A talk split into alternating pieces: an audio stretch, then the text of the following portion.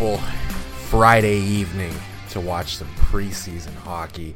And folks, I'm going to be honest with you guys, this one might be a bit of a shorter episode because A, I'm sick. My son brought something home from school and uh, gave it to me, so I'm feeling a little bit under the weather. And B, that game sucked. Um, I w- I won't give you the score. We're going to stick with the same format that I had in the last episode. I'm going to go through the recap. I'll tell you what the final score was at the end, but I will tell you it was a snooze fest. This one looked like preseason. The last two preseason games were pretty exciting. They were kind of uh, hectic. Like there was a lot of players really trying to uh, show off, show out. There was a, none of that in this game, and there was a lot of players who were fighting for uh, potentially getting into the lineup of their respective teams. So a little bit weird, but anyways, let's talk about that game a little bit. Let's go through the recap. So there wasn't a whole lot going on in the first period. It seemed very tentative. Uh, we had a lot of the veterans kind of just going through the motions out there. Uh, the, the veterans that were playing, anyways. Habs got a power play, right? And that's where the problems really started for the Montreal Canadiens. It's going to be a theme of this recap is really horrible power plays for the Habs. Uh, they almost got scored on, and that set the tone. From there, they just could not do anything right. Anytime that they got uh, a power play, it went kind of like that. The better scoring chances were going to the Leafs, not to them. There was some physicality in the first period. We had Arber Xhekaj uh, actually landed a pretty nice hit on Ryan Reaves, and it was starting to look like maybe that fight that the media has been hyping up ever since this game was put on the schedule and we knew who was on the lineups um, was going to materialize, but it never did. Um, sorry to give that away a little bit early in the recap, but no, they uh, they were both just playing a little bit physical out there, doing their jobs, right? No scoring though. Shots were eight to seven in favor of the Montreal Canadiens at the end of 20 minutes, and we go into the second period with the score still at 0-0. Habs start the second period with about a minute of a power play that they had got at the beginning of the um, or sorry, at the end of the first period, and it was just brutal. The Leafs killed it off easily. The Leafs got their first try on the power play. The Habs managed to kill that off, but the Leafs kind of shown them how it's done. They were actually getting zone time. They were moving the puck around. Cayden, uh, Cayden Primeau had to make some saves. Uh, it, it wasn't a walkthrough like it was when the Habs got their power plays. And then, of course, it, it was bound to happen. Habs are on a power play. Justin Barron, he's going around behind his own net. He gets pickpocketed coming around and puck goes out to Matthew Knies in the high slot. He snipes one past Primeau. A lot of people felt like maybe Primeau should have had that one. Um, you know, I'm, I'm laying that one at the feet of Justin Barron though for getting picked off coming around his net like that, and it's one nothing for the Leafs. Uh, five on five, not looking a whole lot better. A little bit later in the period, Mikko Kokkonen, um, Leafs draft pick, I think. I can't remember what year. He gets a point shot through a lot of traffic. I think it actually bounced off of Owen Beck's leg on the way through and doesn't matter. I mean, it gets through, and it's two to nothing for the Leafs. That's your score at the end of two. Habs had another power play late in that uh, period as well, where they almost got scored on. So it could have been three nothing with two shorthanded goals. They're lucky they didn't give up three or four shorthanded goals in this game. But I digress. We go into the third period. It's only two nothing, and the power play keeps getting opportunities for the Habs, and it keeps not being able to deliver. Um, if they were, if they cashed in, you know, just once or twice, they would have been in a much better position in this game. Uh, certainly, probably could have had the lead going into the third period at the very least. But just over five minutes to play in the third period, they get it done at five on five. Sean Monahan behind the net has the puck, perfect pass out to Josh Anderson on the right side of the slot. He hammers one, puts it through, and it's two to one. Nothing Ilya Samsonov can do on that one. And the Habs would pull Cayden Primeau late in the game for the extra skater. Leafs would even put one over the glass puck over the glass penalty on Tim- Timothy Liljegren, and the, the Habs get a six on four power play with their net empty, and they still can't do anything. Why they had Joel Armia out there of all guys, I don't know. Joel Armia had the best chance, and uh, he shot it directly into the shin pads of a defender standing in front of him. He had no lane, and he tried to shoot it anyways. I don't know what he was thinking. Um, and that was your final score, two to one for the Toronto Maple Leafs. So there you have it. Um, Habs are now one and two in the preseason if you care about preseason records, which you really shouldn't. Uh, it doesn't matter. We're, we're not worried about wins and losses at this point. As I've said many times, we're talking about practice, and we need to look at that and figure out, you know, what can we have learned from a game like that. Now, before I get to my silver linings of the night, I do have to give my gripe about that power play. All right, I'm not going to sit here and rant about it uh, most of the guys they had out there on those power plays aren't going to be on the Montreal Canadiens power play, anyways. They did have some guys who are probably going to be on Laval's power play, however. The second wave had Joshua Roy, it had uh, Logan Mailloux on it. Um, and I don't understand why at the end of the game they didn't try those guys out there. Why the fuck is Joel Armia out on the ice in the dying seconds of the game with Josh Anderson and Brendan Gallagher up front? Why are those guys out there? Those guys, at best, a few of those guys, maybe Gallagher, maybe Anderson, definitely not Armia, could be on the second wave in Montreal, right? At best. Let's let's be honest. None of those guys are making the first wave power play for the Habs. We know who's going to be on the first wave power play for the Habs, and it's none of those guys. Why are they out there? Why are they out there? Why don't we put out the guys who, you know, stand a legitimate chance of at least being on Laval's power play? Put out the young players. Give them a shot here. The veterans in this game were going through the motions. They were going through the motions, man. And I, would say the same thing for the Leafs. Like Mark Giordano was out there for the Leafs. He was going through the motions. Just going through the motions. Ryan Reaves, going through the motions.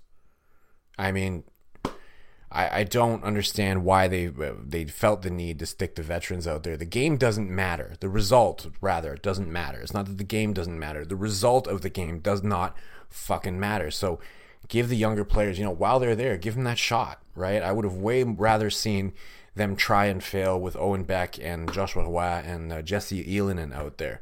Jesse Ylönen actually has a pretty good shot of not only being on the Habs power play, but if he's not, being number one and the guy on the Laval power play. Why is he not out there?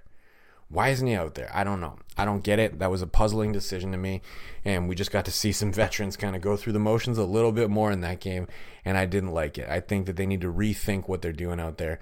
Um, and they clearly need a little bit of work on their strategy because I know most of these guys are not going to be on the first wave power play for the Montreal Canadiens. They're not going to be getting a ton of power play minutes for the Montreal Canadiens. But I do not want to absolve coaching from why it was so shit.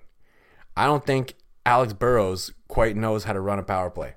They don't seem to have a scheme that works. It was a theme last year for them. There's no scheme that works. If, if it's not Cole Caufield getting a good pass from Nick Suzuki, they can't do shit. They got to figure that out.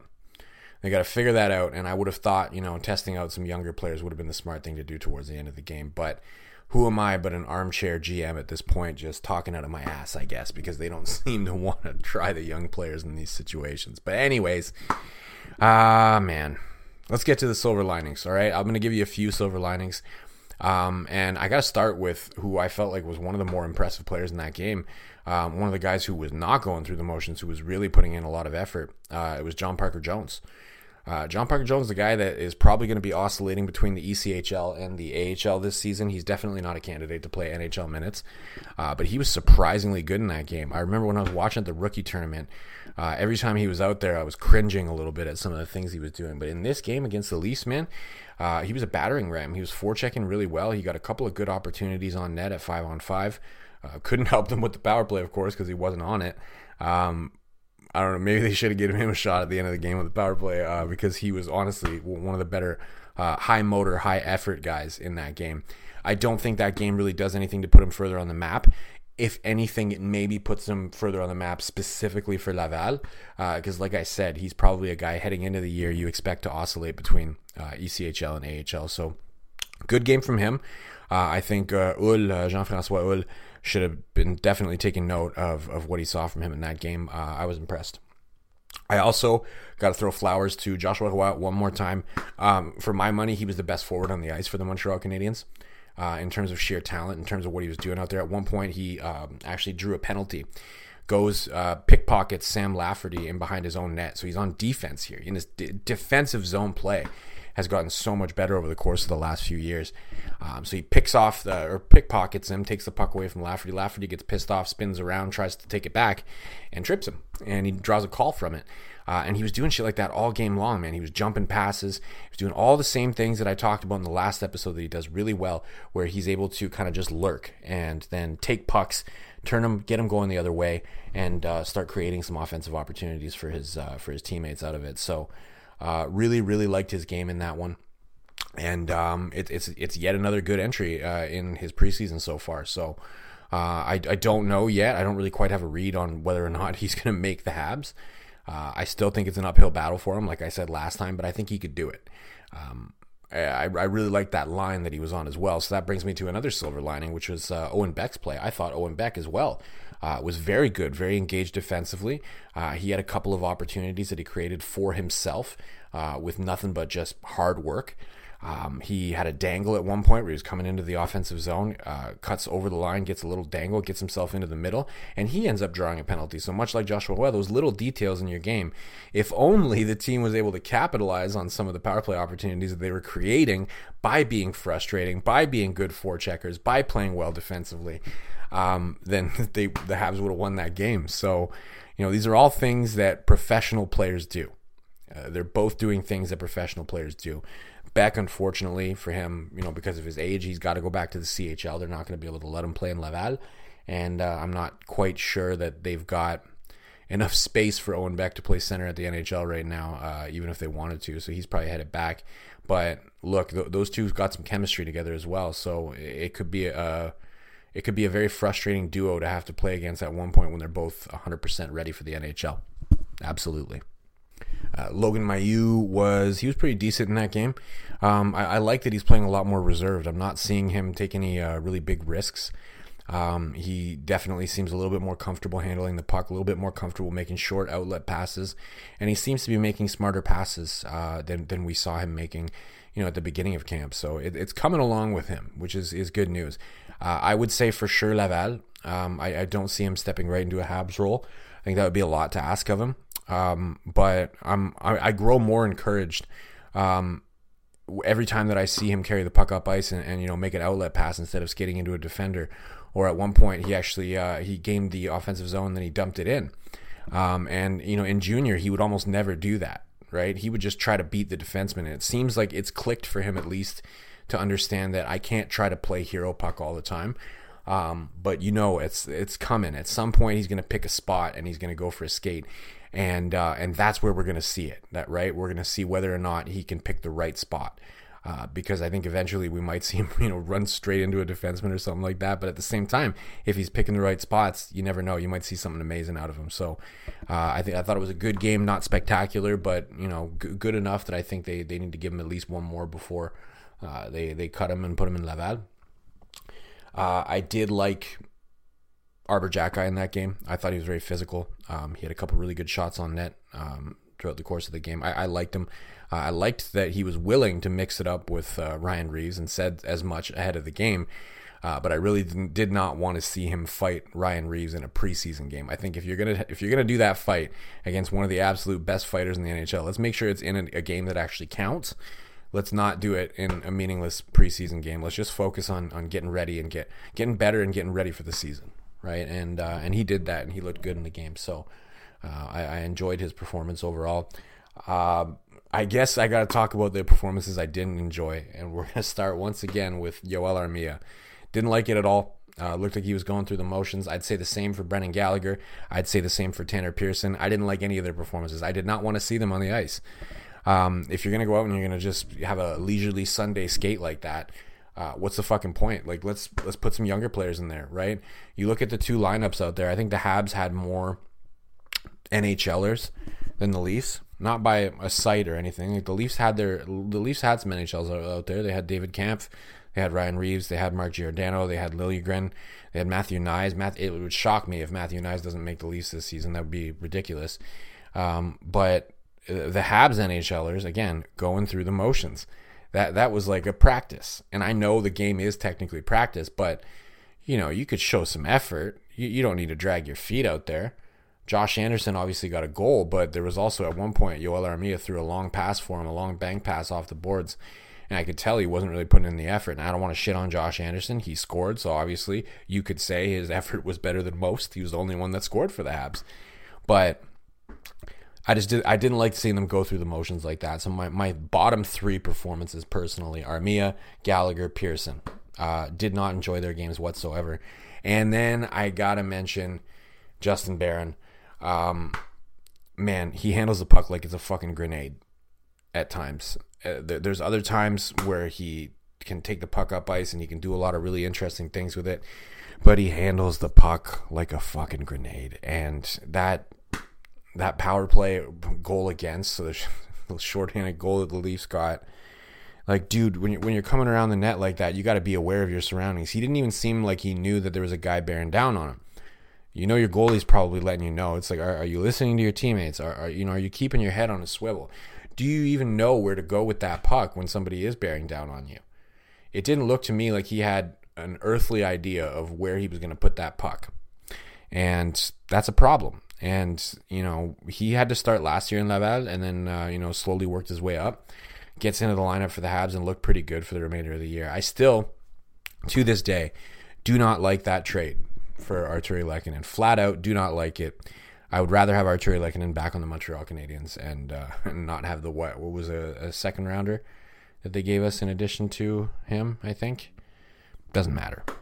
Doesn't matter. I, I don't like that trade, but uh, he's still got plenty of runway uh, to get better. He just needs to start handling that puck a little bit more confidently. Um, man, that was a disappointing game from those guys. But look, it's preseason, so who gives a shit, right? They can lose every single preseason game. They lost every single preseason game last year, and none of us really cared. But last year, you know, this team was definitely um, worse than the one that they're going to be icing this year. I think this year, you know, the fans are expecting them to take a little bit of a step forward, not necessarily make the playoffs. I think the playoffs is going to be a tough sell for this team, but take a step forward, look better. So, I don't know. I don't know. Um, I'm probably going to cut it off there. What are we running? a little over 17 minutes. So even though I tried to do a short one, uh, c'est une grosse soirée pour les employés de soutien. Um, we are on Spotify, Google Play, Apple, Megaphone. I'm on Twitter. Drop me a follow. I would appreciate it very much at DrakeMT. Thank you, as always, for listening. And of course, à la prochaine.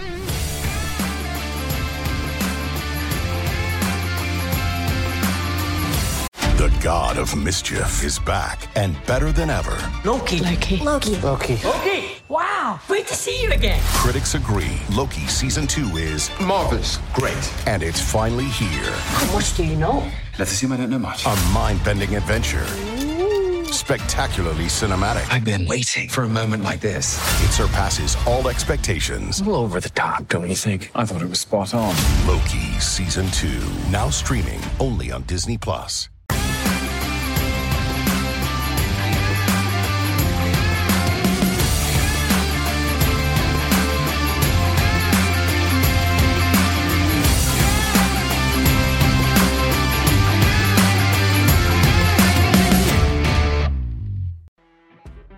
You know, when you're listening to a true crime story that has an unbelievable plot twist that makes you stop in your tracks? That's what our podcast, People Are the Worst, brings you with each episode. I'm Rachel. And I'm Rebecca. We're identical twins who love true crime cases that make you say, didn't see that coming, and we hate the people responsible for them. Listen to People Are the Worst now on Apple, Spotify, or wherever you get your podcasts.